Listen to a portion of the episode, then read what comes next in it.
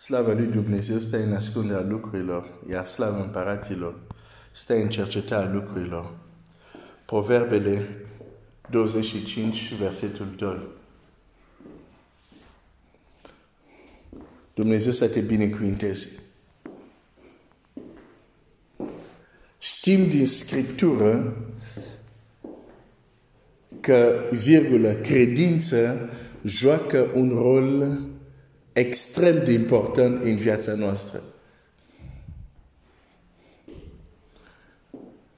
Din păcate am tendința să văd că folosim sau ne gândim la credință doar când e vorba de mântuire, adică avem credință în Isus Hristos și vom merge în cer când vom muri. Dacă prioritatea pentru noi era să mergem în cer, după ce suntem mântuiți, nu am mai sta aici pe pământ. Faptul că mai rămânem pe pământ după ce suntem mântuiți, înseamnă că deocamdată prioritatea este ce facem aici, pentru ce Dumnezeu ne-a lăsat aici pe pământ. Și um, um, Biblia ne spune că cel neprianit va trăi prin credință. Deci credința nu este doar această speranță a vieții veșnice, această speranță de ceea ce va urma, nu. Trăim, vom trăi și astăzi avem nevoie de credință. Am văzut că Domnul Iisus a fost mirat de două lucruri, uimit de două lucruri. A fost uimit de necredința unora, da? Și um, de necredința unora. Uh, și a fost uimit, placut de credință altor persoane, adică două persoane, ca să zic așa. Și uh, uh, ieri am văzut că um, este uh, uh, foarte interesant și, de fapt, uh, foarte uh, ciudat că cea mai mare credință nu a fost găsit la un preot, nu a fost găsit la un doctor al legii, nu a fost găsit la un farisei, nu a fost găsit um, la un fruntaș de sinagogă, nu a, a fost găsit nici la ucenici.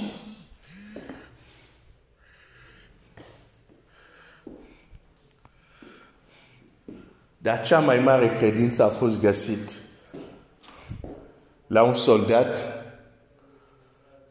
și la o femeie, amândouă nici nu erau parte din poporul Israel. Dar în Luca 7 mă interesează oare ce Domnul Iisus a găsit sau a văzut la acel soldat, oare ce a numit credință sau ce a numit Domnul Iisus cea mai mare credință?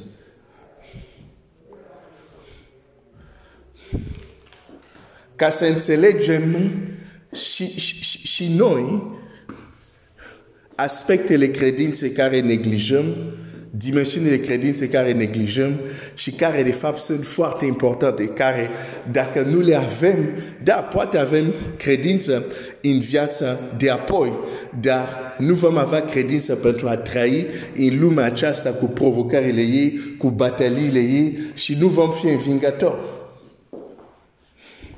Hai să vedem versetele care l-am sărit atunci când am citit despre, um, despre acest sutaș, despre declarația lui.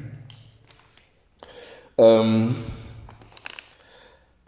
Luca 7, versetul 4. Aceștia au venit la Isus, l-au rugat cu tot din adinsul și au zis, face să-i faci acest bine, căci iubește neamul nostru și el ne-a zidit sinagogă. Iisus a plecat cu ei, dar nu era departe de casă când sutașul a trimis la el pe niște prieteni să-i spună, Doamne, nu te mai osteni atâta, pentru că nu sunt vrednic să intri sub acoparamentul meu. De aceea nici nu m-am socotit vrednic să vin eu însumi la tine, ci zi doar o vorbă și robul meu va fi tamaduit. Nu, vreau să mă opresc aici.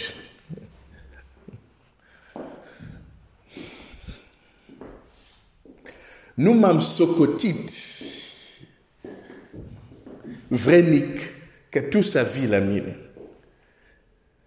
Nu, că eu, de aceea, de fapt, nu sunt vrednic, de aceea nici eu nu am venit eu însumi la tine.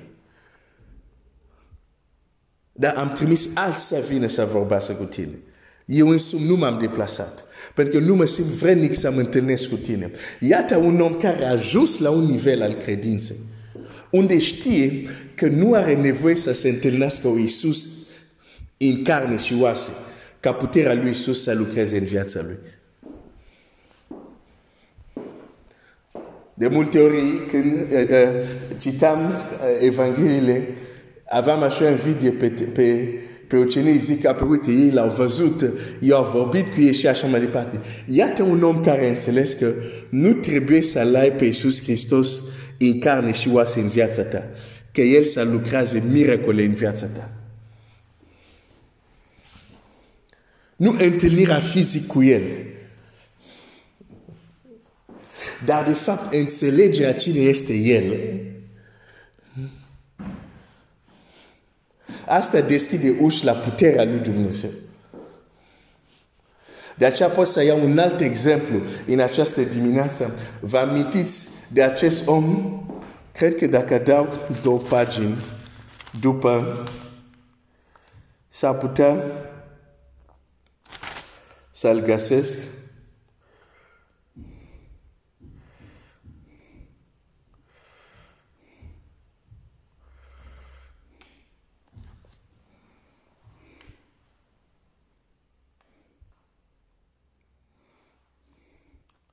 Imediat. Deci în, eram în Luca 7, suntem în Luca 9 și Luca 9 citim așa.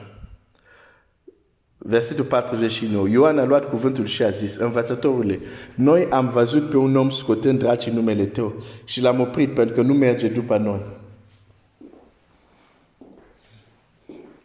Ucenici erau zi de zi cu Iisus Hristos. Dacă ei spun, noi nu cunoaștem omul ăsta, înseamnă că probabil omul ăsta nu venea niciodată la întâlnirile lor, la, nu venea, că l-ar fi recunoscut. Dar cum un om care nu a fost, când, de exemplu, ucenici, a chemat, uh, când Iisus Hristos cheamă ucenici, zice, ok, vă, da, vă cheamă mai întâi 12, le da putere să scoate dragi. Omul ăsta nu e printre cei 12 sau nu e nici printre cei 70.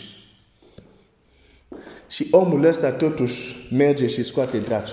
Dar nu a stat fizic lângă Iisus Hristos.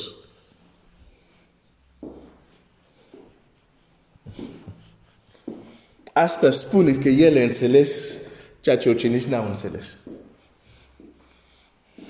Și mereu oameni care înțeleg și care de fapt nu numai că înțeleg, înțeleg în ce direcție merg lucrurile. Oameni care văd viitorul, de multe ori nu sunt înțeles. Acest om este prototipul care ne reprezintă pe noi. Nu l-am văzut în fire pe Iisus Hristos. Nu am stat lângă El zi de zi. Totuși,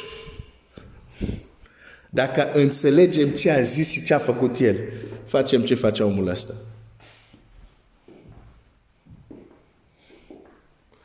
Fără să fim printre cei 12, fără să fim printre cei 70, dacă doar putem înțelege ce a făcut Iisus Hristos. Nu superficial, bineînțeles. Și omul a înțeles că ce facea cei 12 nu era doar pentru ei. A înțeles că la un moment dat tot ce facea Iisus, la un moment dat o să fie mergeți, predicați la uh, Evanghelia orice faptura. Oricine va crede va fi mântuit. Iată semnele care vor însoți cei care vor crede, nu cei 12, nu cei 70, în numele meu vor scoate dragi. Omul ăsta era vizionar, știa deja unde o să se ajungă. Și nu așteptați să se întâmplă. A intrat deja în acea dimensiune. Scriptura mai numește asta cei care gustă puterile viitoare, adică sunt lucruri rezervate pentru viitor, dar cei care înțeleg dinainte intră în acele lucruri.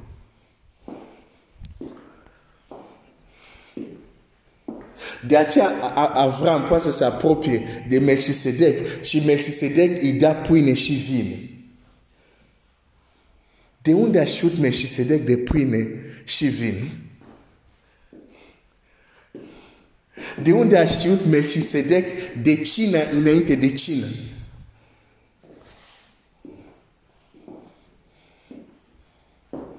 Și pot să dau alte exemple a oameni din Vechiul Testament care au gustat puterile Noului Testament înainte să vină Noul Testament. De ce?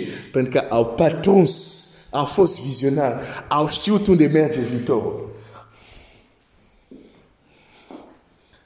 Dar de obicei astfel de oameni sunt rari și sunt, nu sunt înțeles. Pentru că chiar și ucenic, Biblia zice, Doamne, l-am oprit. De ce l-a oprit? Pentru că nu înțelegeau ce facea.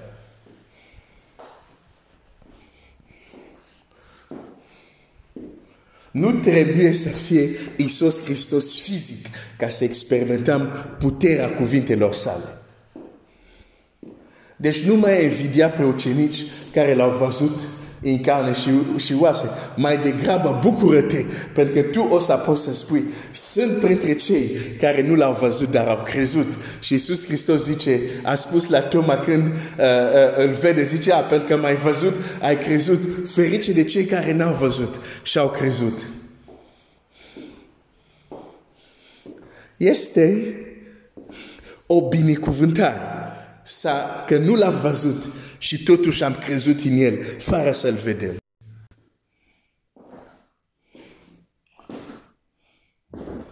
Nu este puțin lucru. Nu este puțin lucru. Credem în el, fără să-l fi văzut.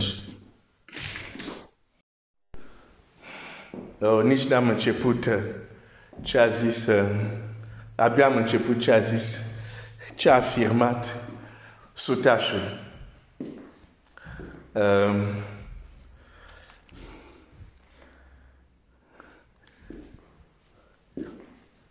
Dacă așa lui Dumnezeu mâine continuăm să vedem ce Domnul Iisus numește mare credință. Dar deja un lucru putem vedea aici.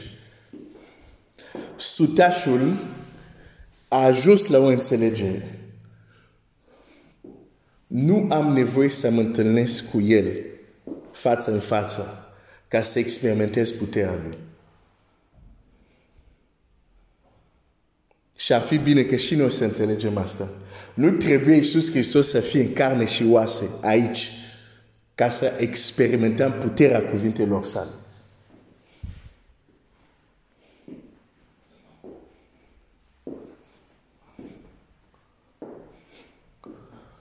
Și mă rog Dumnezeu să ne ajute să ne, să ne ajute să înțelegem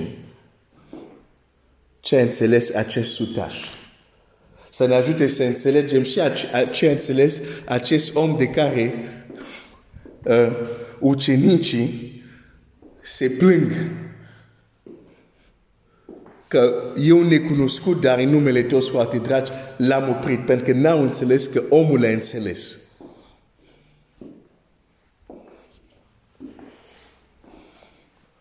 Și Biblia este o carte profetică.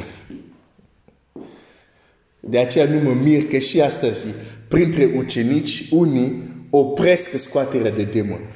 Aici am oprit. Dumnezeu să te binecuvinteze.